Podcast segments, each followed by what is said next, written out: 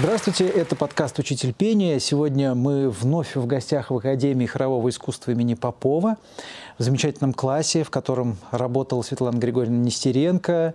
И мы в гостях у заведующей кафедрой сольного пения Академии хорового искусства имени Попова Натальи Поповой. Наталья, здравствуйте. Здравствуйте. Рады оказаться в этом классе. Да, я вот перевесила портреты Светланы Григорьевны и ее ближайшей подружки Татьяны Ивановны Лошмаковой. Теперь вот они рядышком э, смотрят друг на друга, и мне кажется, они даже очень похожи. Правда? Мне тоже так кажется, Когда повесили что... портреты, вдруг как-то все заходят, говорят, ой, а как они похожи. Никогда этого раньше не замечали. Да. Вот видите, бывают да. какие такие случайности и не случайности. Вот буквально несколько минут назад здесь тоже произошла, произошла случайность или не случайность. Здесь появился а, молодой человек, совсем юный молодой человек. Ну, вы сейчас, наверное, расскажете, что это за молодой человек. Но начну я все-таки с вопроса, который хотел задать вам. Вы помните своего первого школьного учителя? Конечно. Кто это был? Давайте вспомним. Представляете, вот. я даже сейчас сразу вспомнила, хотя у меня с памятью вообще не важно. Но я помню, ее зовут Александра Григорьевна Басалаева. Это учитель начальных классов? Да, или? это учитель начальных классов. Вдруг выдала мне память. Вы ее увидели, когда пошли в первый класс, да. Э, и вот на, на линейке, да, впервые. Какие впечатления у вас были от э, этой женщины, от этой девушки она, тогда? Нет, она была уже не девушкой, она была молодой женщиной, она была очень стройной и очень фактурной, высокой. И вообще вот э, люблю фактурных людей.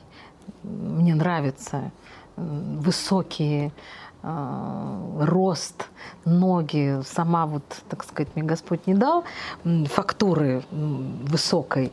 А вот я обратила внимание, что у меня первое впечатление, вот вы сказали, я сразу вспомнила, очень высокая, красивая женщина, интеллигентная. Она была женой офицера и э, очень мягкая, но строгая, знаете. Вот как раз такая. я хотел начать наш разговор с первого впечатления от педагога, от учителя. Оно очень важно.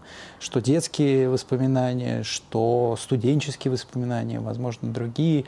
На каких еще учителей вы вспоминаете? Ну вот э, Александра Григорьевна это первый учитель, я ее помню. Потом э, я не помню учителя, которая у нас была после начальной школы. Нет, ну, неважно, сейчас... памяти нет. Да, ну, речь и, о том, ну, кто Светлана Григорьевна, это, естественно, это мой учитель и моя вторая мама, наверное. Вы уже от многих людей это слышали. Насчет второй мамы, но ну, тут действительно она вторая мама, потому что а, я закончила 8 классов, тогда заканчивали 8 классов. И после восьмого класса я поступила в училище, мне было 14 лет. Я в 14 лет уехала из дома. Ну, как уехала? Как родители-то вас отпустили? Ну, вот как-то так. Я жила в одном городе, в Волжском, а в Волгограде было училище. И чтобы доехать до училища, надо было встать пол шестого утра, доехать до вокзала, это минут сорок, и на автобусе еще час ехать до Э, училище Поэтому искусств. родители решили, что лучше пусть живет сразу рядом с училищем. Нет, нет, и я ездила 4 года так. Вот вообще все ездили, это такие студенческие были автобусы, был мединститут рядом, и вот училище искусства, и политехнический институт. И вот студенты из города Волжского приезжали в город Волгоград, а пары начинались в 8.30. А учителя музыки вы помните своего в школе? Нет. Ну, их как-то было очень много, и не было того человека, наверное, кто был ну, какой-то личностью. Было много учителей. Такие, такие смутные воспоминания да. вообще. Ну, они просто есть, но кого-то вот выделить, что этот человек для меня что-то значит или что-то в меня вложил, у меня этого нет. Да. Э, я начал как раз с детских ваших воспоминаний, и здесь вот появился молодой человек, ну, на, на вид ему лет 8, наверное. Да, Кто он просто он? мелкий. Ему 10 лет будет, кажется, 10 мая, если я не помню. Я была в Омске. Очень интересная история. Я была в Омске в октябре на конкурсе имени Пантофель Нечецкой. Там разные возрастные группы. И э, там была группа мальчиков от 7 до 15 лет. а, их было, наверное, человек 17. И мой глаз вот просто упал. Ну, а поскольку я очень верю в интуицию, я человек очень интуитивный, по знаку зодиака я рак, и я верю, что интуиция, она сразу, если вот я почувствовала, то это значит сто процентов вот попадание. Я его увидела, хотя он занял не первое, а третье место. И я подошла к его педагогу, у него очень молодой педагог, и я предложила, говорю, вы знаете, мне так понравился парень, очень артистичный, а, живой, очень хорошо поет.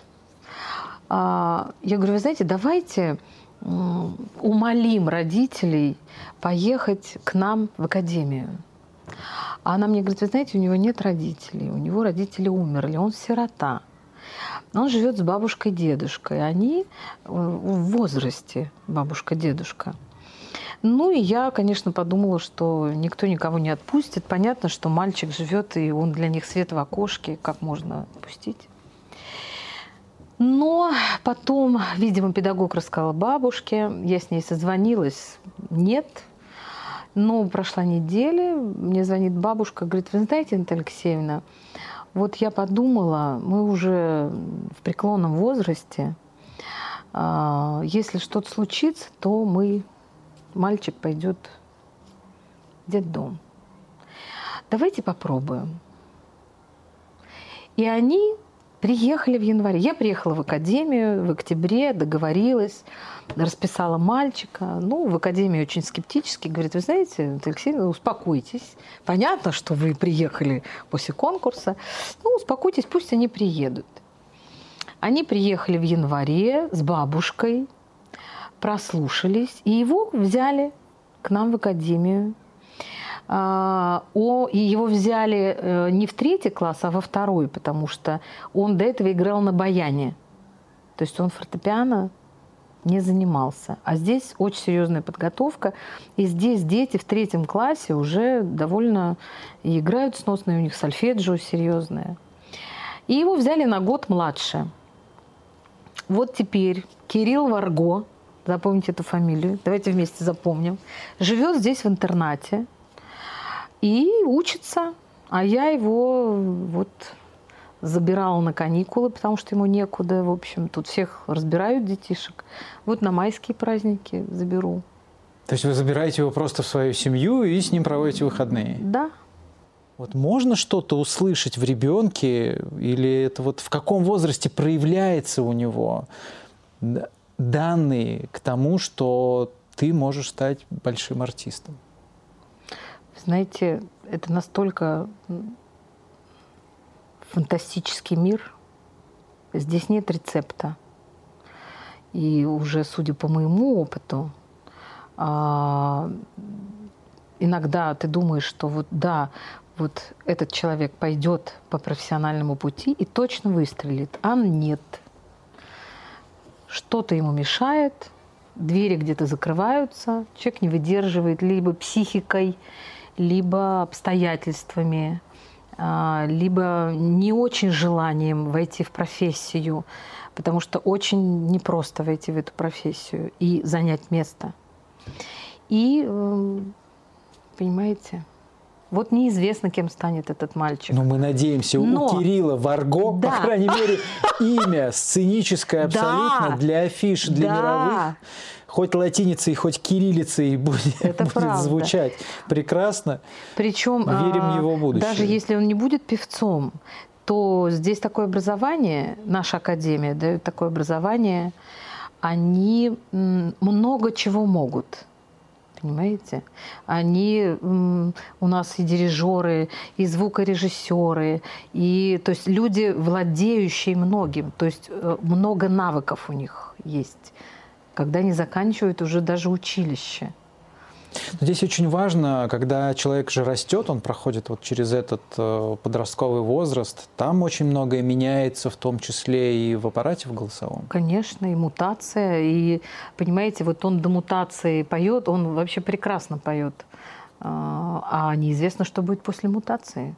Кто знает, как у него изменится голос. И это уже не зависит от педагога, это вот а, дано ну, или не ну, дано природой? Нет, а, от педагога, конечно, зависит. Как подвести к этому Практически периоду? все, я вам скажу. Но Господь, Он дает или не дает, а, то есть природный элемент, а, это, конечно, дают папа, мама, кто-то сверху. Здесь недавно прошла новость о какой-то самой юной э, в мире оперной певице. Нет у меня под рукой этой новости, но ей то ли 7, то ли 8, то ли 9 лет. А, возможно ли это, на ваш взгляд? Нет, конечно. Но это же не оперная певица. В 7 лет это То есть как это бы просто громкий не... заголовок Это был. утка, конечно. Это Какая-то американская девочка, видимо. Оперная певица, ну, может быть, в 17-18. Я, вот есть такая девушка, зовут ее Марина Мудряк кажется.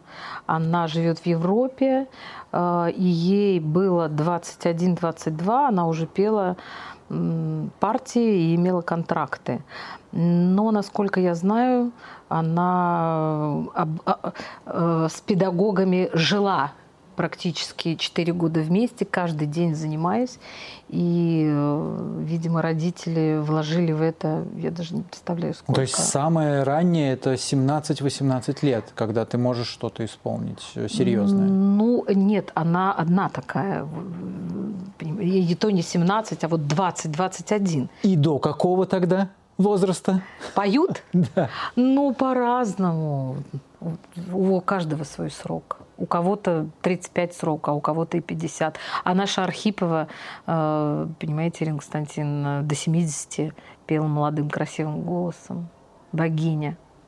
Поэтому у каждого свой срок.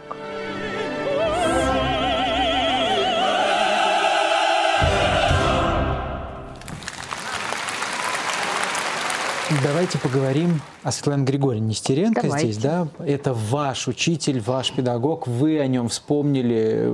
Ну, по сути, да, у каждого у нас есть учитель в школе, которого мы запоминаем, наверное, на всю жизнь, и учитель по жизни. И Светлана Григорьевна стала, как вы уже сказали, и не только вы это говорите, да, да действительно это говорят. Я думаю, называют что ее второй мамой. Э, как ваша встреча произошла? А, я занималась, когда училась в седьмом классе, родители частно, частным образом я занималась э, с педагогом с училища искусств фортепиано. И родители очень хотели, чтобы я поступила как пианистка. Э, я занималась целый год. И потом вдруг весной она мне говорит, ты знаешь, говорит, ты очень музыкальная девочка, но с техникой у тебя, в общем, ну так, в общем, не выйдет из тебя пианистки. Хотя Строго, ты очень музыкальная. Да. да. Ну, частные Это... уроки были, я к ней ездила домой, у нее была шикарная квартира в центре Волгограда. Но, говорит, ты вот все время поешь. У меня, говорит, подружка тут, Нестеренко, она тогда не была еще зав кафедрой в училище. Говорит, покажу тебя ей, потому что она начала заниматься с маленькими детьми. А вам было? А мне было 13. 13 лет. Да. И она показала Слан Григорьевне, что-то она там, ну, спой. Ну, Слан Григорьевна так, ну, ладно, давай спой там что ты там спела? Она говорит, ну да, в общем, данные у тебя есть, но вообще непонятно, что получится. Ну, давай, поступай. Я начала заниматься вот с малышами, а, возьму тебя и еще одного мальчика, там, ему тоже 14, посмотрим. Ну и вот, в общем, я, не говоря родителям, что я поступаю на вокал, Родители потому что думают, они же что деньги платили целый год за другое. И я им не сказала, что я э, иду совершенно другой факультет.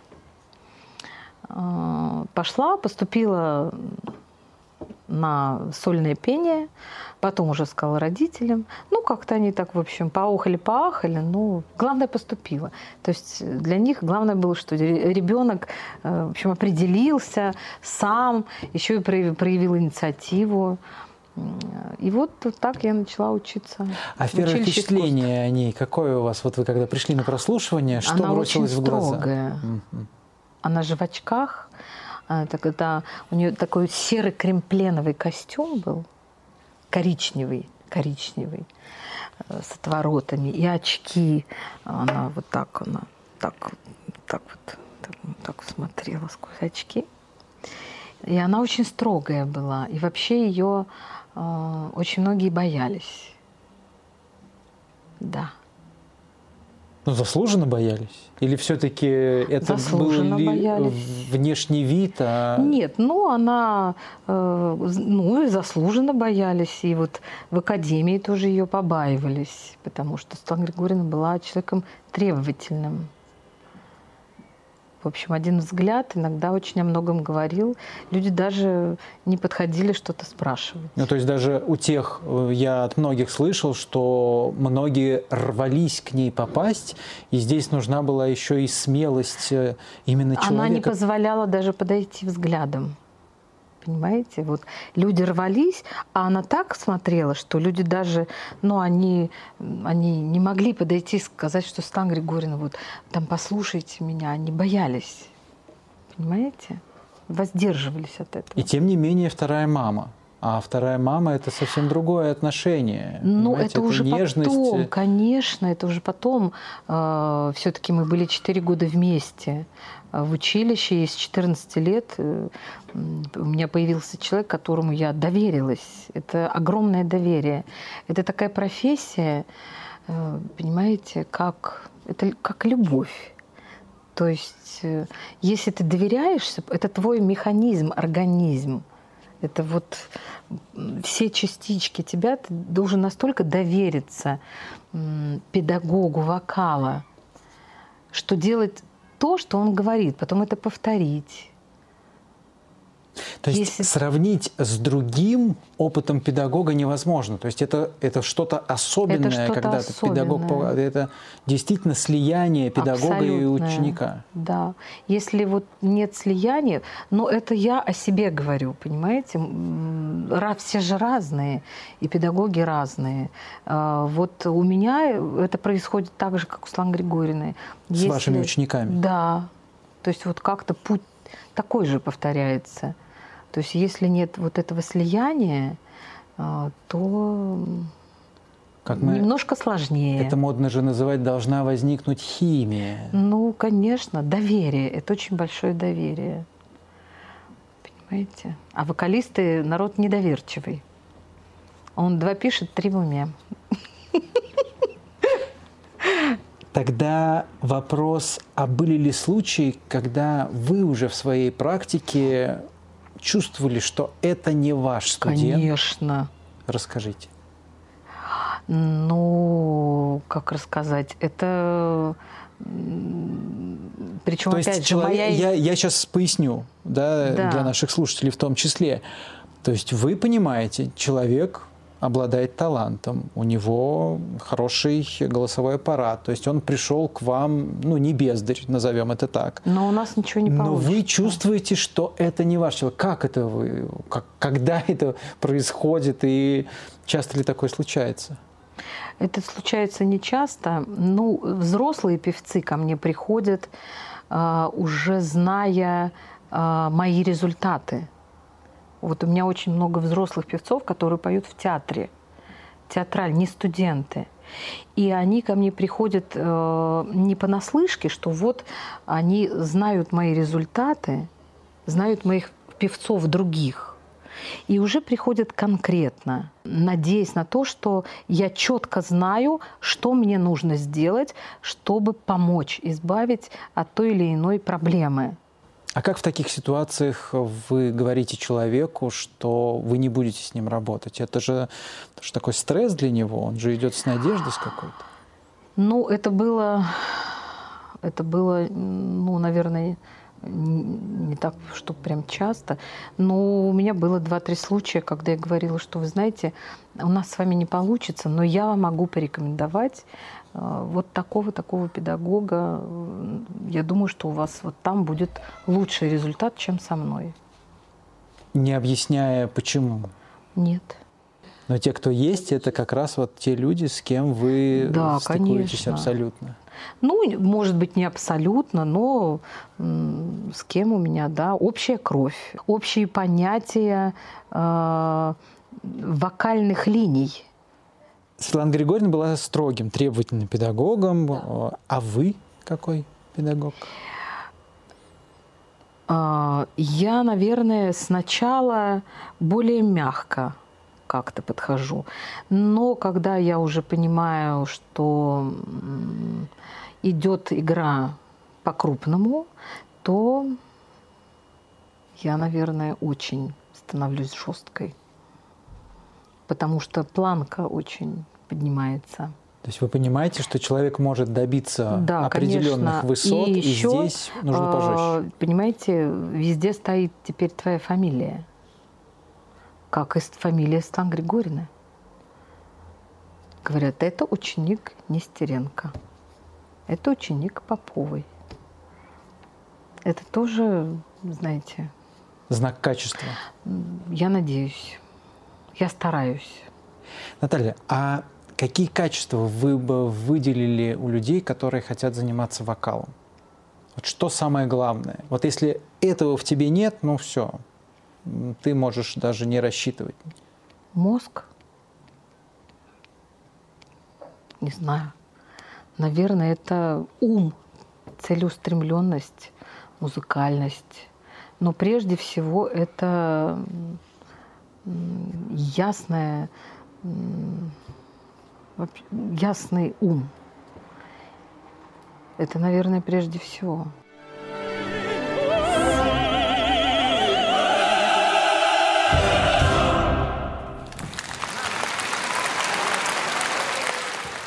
Давайте поговорим тогда о различии между академией, вот здесь у вас есть студенты, и вот, э, факультетом музыкального театра. Насколько оно явное? Э, очень явное, и это совершенно разных два института.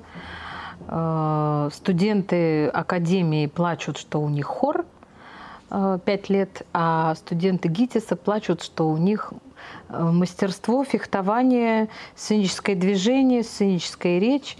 ГИТИС, знаете, приходят в 9 утра, одевают треники, а в 10 вечера они их снимают – они на вокал приходят э, в тренировочных костюмах. Понимаете? То есть у них э, очень много предметов, которые касаются театрального дела. И все, конечно, считают, что это главное. И сценическое движение, ну, мастерство это понятно, то есть мастер курса – это главный человек на курсе. В ГИТИСе, знаете, есть такое всегда говорят, Попова Наталья Алексеевна, а, студентка мастерской Владимира Акимовича Курочкина. Это я, это мой мастер. Как и сейчас мастера на курсе. Там не говорят, что э, студентка по классу вокала, а Попова Наталья Алексеевна. Нет, там говорят мастер, мастерская. То есть от этого все идет. То есть главный человек – это твой мастер – вот четыре курса, четыре мастера на очном отделении ГИТИСа. И отношение, получается, именно к вокалу, оно... Нет, ничего подобного. Вокал, конечно, один из главных предметов. Ну, потому что театр Но музыкальный, куда же? Они прослушиваются в те же оперные театры, а, также поют, и, естественно, они должны обладать всеми параметрами оперного певца. Просто немножечко в этом разница, что здесь много музыки в нашей академии, музыки, именно музыкальных предметов. А в театральном институте много театра. А как часто из ГИТИСа в оперные театры попадает? Очень часто, очень. И в последние годы все чаще и чаще и молодежки, и все оперные театры с удовольствием берут ГИТИС. Да, но все-таки отличие в студентах мы поняли, да, там больше театрального такого, потому что, ну, вы сказали, сцен угу. движения, сцен речь, да, мастерство актера, фехтование и прочее, но все-таки сложнее, или здесь нельзя так сказать, сложнее, проще классический оперный театр и назовем модный сейчас жанр мюзикла? Нет, мюзикл стоит сейчас в ГИТИСе отдельно, потому что э, ну, я не помню уже какой курс, это мюзикл, мюзикловые курсы, они отдельные стоят от оперных курсов. Представляете? Вот То стали муз- набирать... Музыкальный театр мы говорим? Музыкальный а, театр а, это, это оперные опера, артисты. А, оперетта? Да, все. А, все. Все. Вот и кончились музыкальные Да. И отдельно стоит мюзикловые курсы, где преподают другие педагоги, а, педагоги мюзикла. То есть это отдельные курсы. А оперетта, она ничуть не проще. Она, вот у меня моя девочка, она солистка театра опереты. А, это очень сложный жанр. Там же еще гов- говорить нужно. То есть ты спела, потом ты разговариваешь. Это очень сложно. И а... еще танцуешь. Канканы. А в обратную сторону может процесс происходить, что ваши студенты придут э, в, в оперетту и в мюзикл? И будут там разговаривать Конечно, и а петь? почему нет? Есть э, после академии ребята, они же не только в оперу идут, они идут и в ансамбле, а, они идут и в мюзикл. Вот у нас братья Волковы закончили, они вот один, кажется, из братьев работает в мюзикле и прекрасно работает. То есть не, понимаете? Ну, о чем вы сказали, опера... вы выпускаете универсалов, да, которые от звукорежиссера да. до ну, только, может быть, декоратором еще не могут работать. Декоратором точно нет. Да, а мы вот заговорили, как раз тоже была такая тема у меня, хотел с вами поговорить. Вот а, есть такое выражение «человек ренессанса». Это когда человек может практически все. Он и скульптор, и художник, и композитор. Как часто встречаются такие люди у вас? И либо вот э, он только очень хорошо поет, ну, может быть, еще готовит вкусно. Такие люди не встречаются совсем. Я думаю, может быть, а, я не знаю, вот среди 30 человек, ну, может быть, два таких. Но все-таки есть, то есть ну, когда конечно. способностей много. Ну, Но не, очень... не будем говорить про Леонардо да Винчи, который да, да, придумал да. все, чем сейчас мы пользуемся, Но это очень как редко. говорят. Обычно вокалисты, они люди такие, в общем, преданные своей профессии и они только поют. Конечно, они любят готовить, это естественно, но...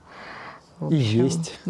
это понятно. Потому что нам уже рассказывали, что питаться да. нужно очень плотно, потому что энергии расходуется Конечно, очень много. Конечно, да. И если мы говорим о человеческих возможностях, а где предел человеческому голосу? Есть ли у него предел какой-то, либо его возможности безграничны?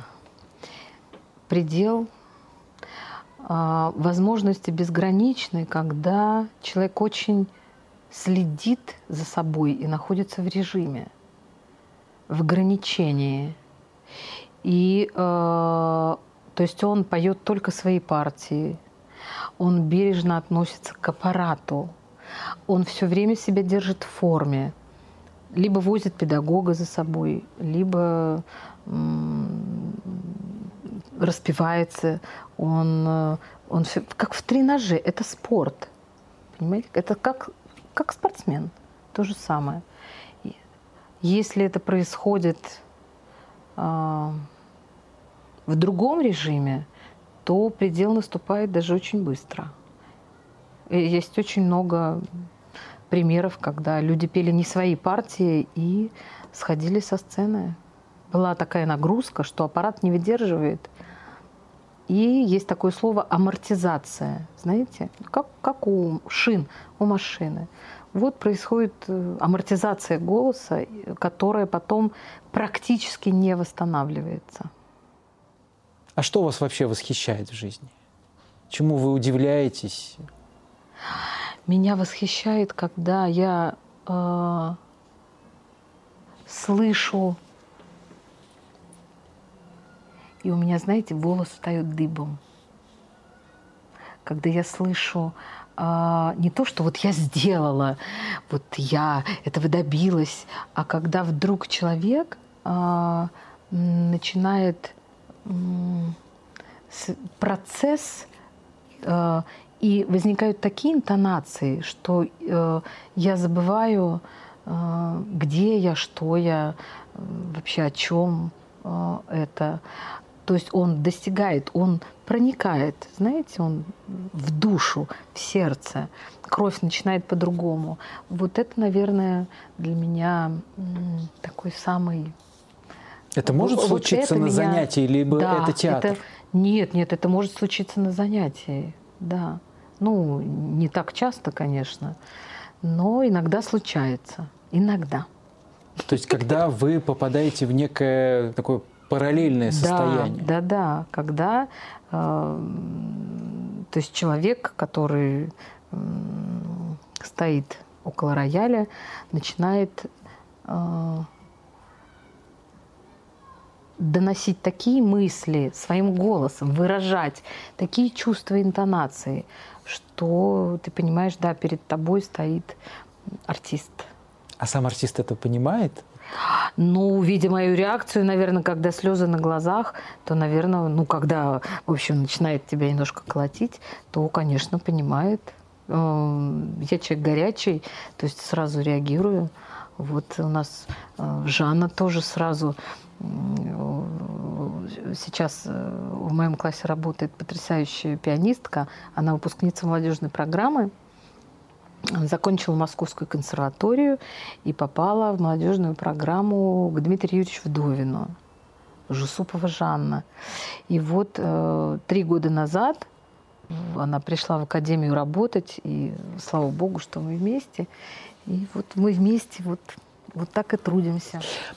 Наталья, завершается наш разговор, но я думаю, что он обязательно продолжится. И а, скажите, пожалуйста, а может быть есть какие-то простые, понятные упражнения или вот что нужно сделать с голосом, чтобы он всегда был в тонусе, для, даже для обычного человека? Ну, какой-то простой совет напоследок, может быть, э, что нужно делать, может быть, каждый день, раз в неделю, несколько раз в день, чтобы голос всегда был в тонусе, звучал прекрасно и радовал тех, с кем вы разговариваете? Ничего не нужно делать, надо просто любить жизнь, людей. Понимаете? Жить э, без зависти, без э, злобы. И голос вам ответит. Это же струны вашей души. Это ваш инструмент. А, то есть не бывает э, голоса, который раздражает, э, звучит не так, неприятно слушать. Как, знаете, говорят, вот, э, ну, какой-то неприятный голос, неприятно с этим человеком говорить. Ну, наверное, что-то у него не так внутри. Да, обратитесь к себе и вот послушайте себя еще раз. Мне кажется, отличный аккорд в финале нашей, нашей беседы. Это очень интересное мнение. Спасибо большое. Напомню, что сегодня мы с вами были в гостях у вокального педагога Натальи Поповой, заведующей кафедрой сольного пения Академии хорового искусства имени Попова и преподавателя факультета музыкального театра Российского института театрального искусства.